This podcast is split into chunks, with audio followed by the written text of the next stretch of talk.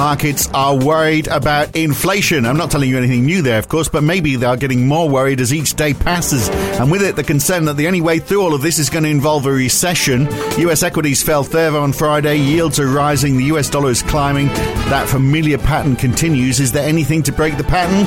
Well, an end to the war in Ukraine would be good, and China finding a way to live with COVID would be helpful as well. But sadly, neither looks likely anytime soon. So supply chain fuel inflation is with us, and that can only be met with a fall in demand.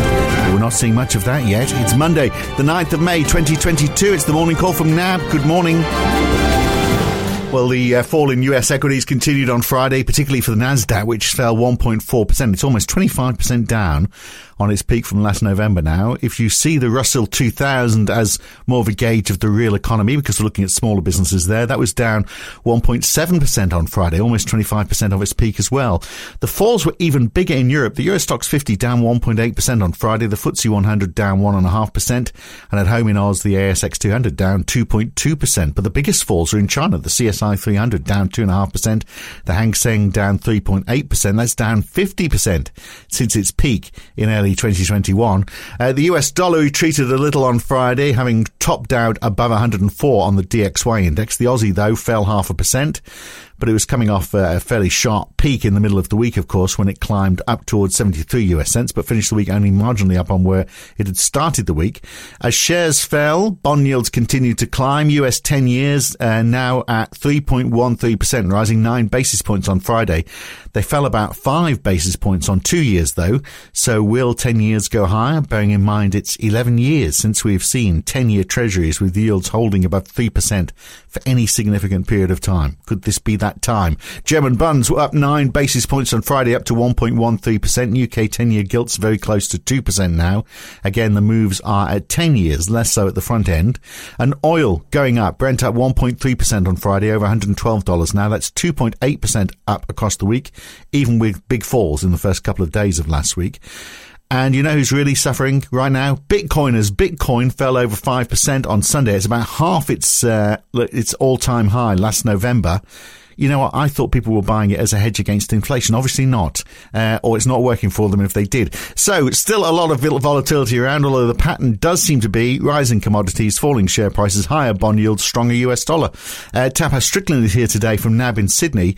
Um, and I know what equity investors will be asking, and it's an unfair question for you, Tapas. For how much lower will share markets go, and what's driving it? Is it uh, is it inflation fears? It seems to be, doesn't it? Inflation or stagflation? Call it what you want. Uh, good morning, Phil. Yes, another wild ride on markets on Friday, and it looks like there's little to abate that kind of pressure going forward. The highlight this week is going to be the US CPI, and I think that's going to be quite crucial for the inflation story coming out of the US. But mm. even with that report, it could be downplayed, just given any moderation um, could could be temporary in the sense that you still got those supply chain disruptions coming from Russia and Ukraine, and also from China's zero COVID policy. So it's not necessarily um, or a green light if you do get a softish US CPI report. Um, as for equities, I think two interesting themes are going on here. So one, obviously the Fed is hiking in order to reduce inflationary pressures in the US economy. And there was a number of Fed speakers overnight that I think is quite pertinent for the outlook for financial markets. And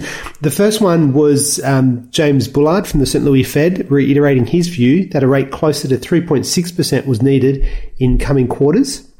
And so that's quite a wow. lot um, more than what markets are currently pricing in terms of the Fed. I think markets are currently pricing a terminal Fed funds rate of around three three percent. Um, the second one was um, some commentary coming from a few ex vice chairs um, saying that the Fed would be willing to hike uh, into a recession. Um, if inflation r- remained high. And one ex vice chair, Quarles, who only recently was the US Fed Vice Chair for Regulation uh, last year, um, just wanted to quote one thing from him. And he said, This is an institution from top to bottom that knows that the one great sin that will be remembered by everyone 50 years later is if you let inflation get out of control.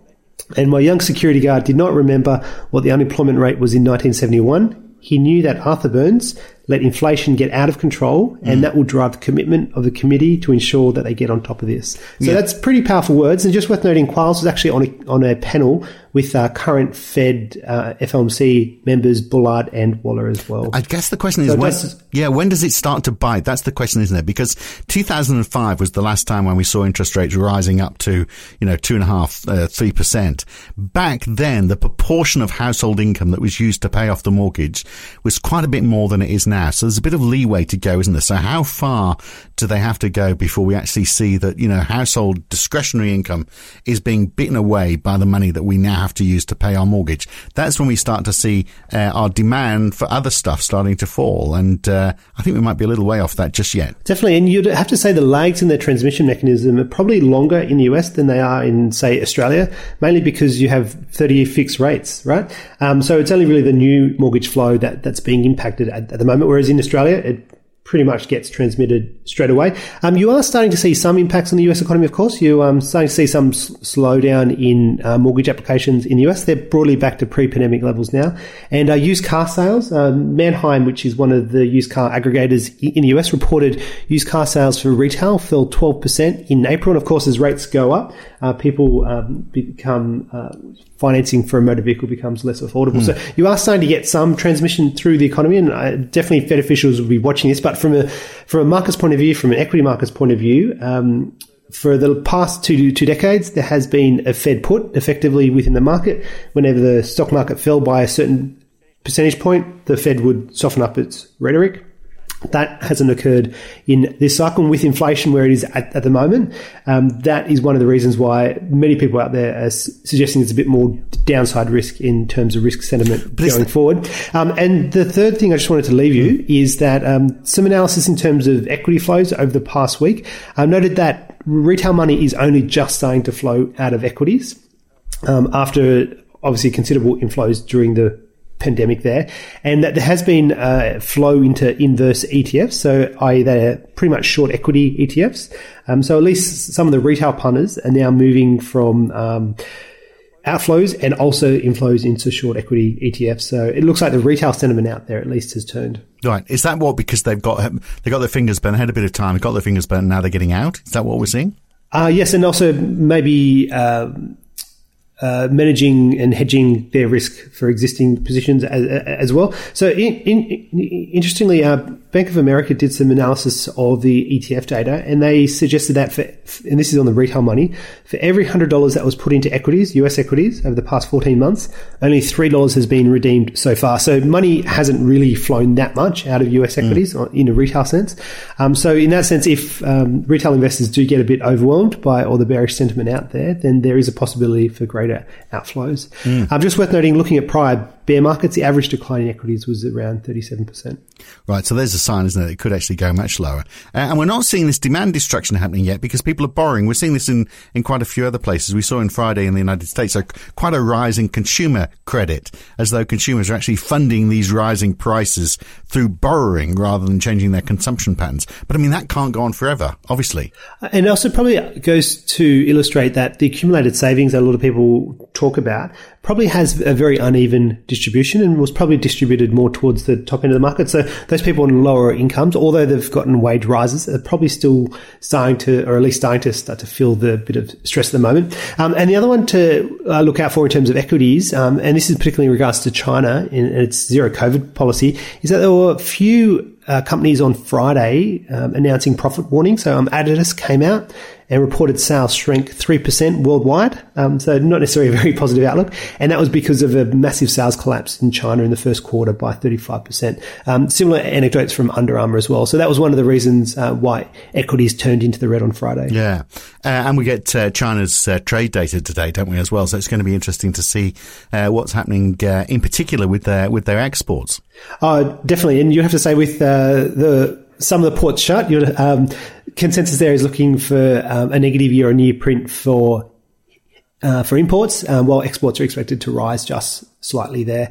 Um, China's zero COVID policy uh, looks like it's going to be continuing for a little bit longer, and uh, I think one of the key points in the calendar is uh, President Xi and the 20th People's of the 20th National People's Party Congress, uh, where he's going for a historic third year term, and that's due to be held between August uh, and October this year. Mm, yeah, it's going to be interesting to watch their attitude towards Russia as well, isn't it, over uh, over coming weeks? Because there's sort of a bit of press saying that President Xi's perhaps not quite so happy or quite so supportive uh, of uh, of Putin's position, uh, but we'll see. We'll find out whether he's there celebrating Victory Day with him later on today. Just going back to the states, though, quickly first of all, because we haven't covered everything. Non-farm payrolls. Normally, we get terribly excited about that, but there wasn't anything too exciting, was there, on Friday? Although average hourly earnings actually fell a little. So if we're looking for uh, a little tiny uh, sprig of optimism, then maybe that's one.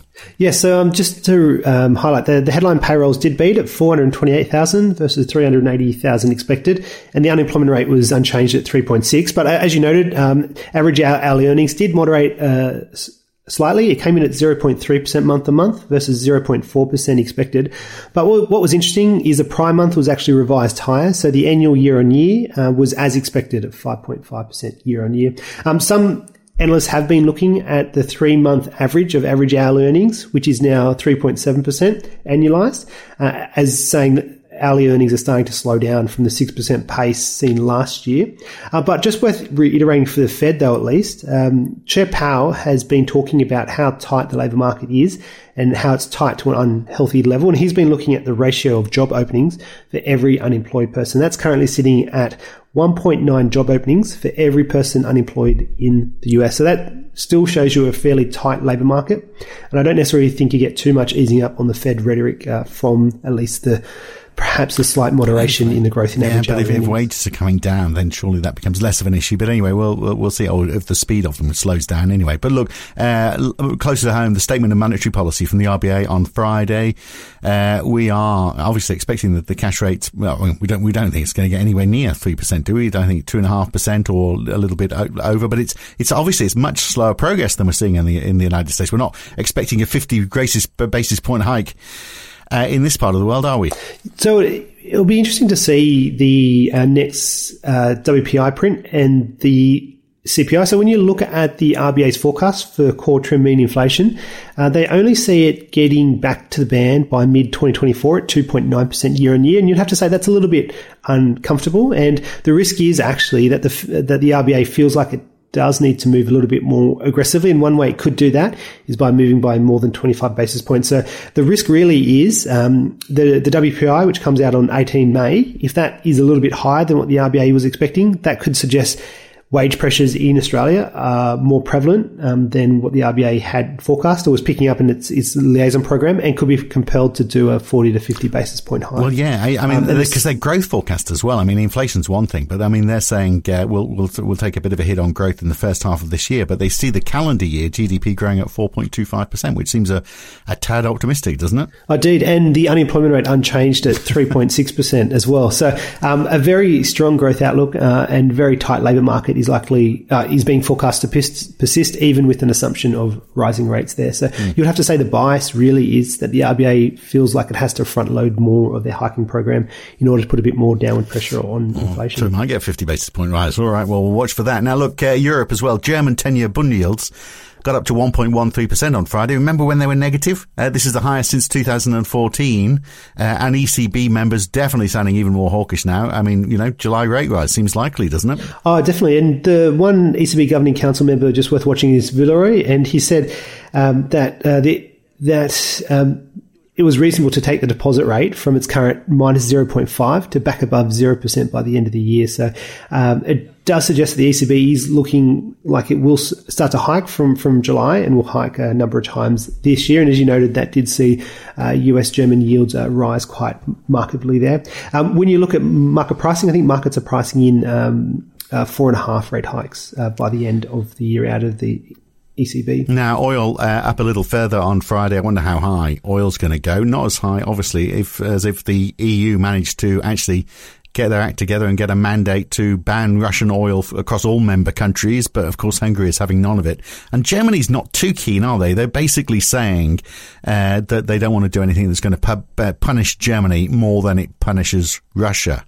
So they don't want to feel the hurt. And uh, you just wonder whether, you know, so, so meanwhile, they're just pumping money into Russia. Uh, yes. Um, so I think it was Hungary and a few other countries have said that they don't want to sign up for for that. And just worth noting, though, uh, even if it doesn't get passed, uh, the G7 is also meeting this week. So the group um, of seven, and they're planning to ban Russian oil imports for their respective uh, economies. So within the G7, there's some pretty um, weighty countries, including uh, Germany, uh, the UK, and France as well. So um, if the rest of Europe doesn't, um, then it's qu- still quite a possibility that France and Germany um, and the UK does as well. Um, just worth noting, though, in the oil market, and this is in, in commodities as well, there's another countervailing force at the moment, and that's obviously China's partial lockdowns in a number of cities there. And um, although the momentum for the oil price has been up, um, Weekend News notes that Saudi Arabia has actually cut oil prices for buyers in Asia, just given um, lower demand coming out of China. Well, the Aussie dollar, of course, I mean, you know, not not benefiting from the the rising commodity prices. I guess that is because of risk sentiment, but as you say, also because of uh, the situation in China.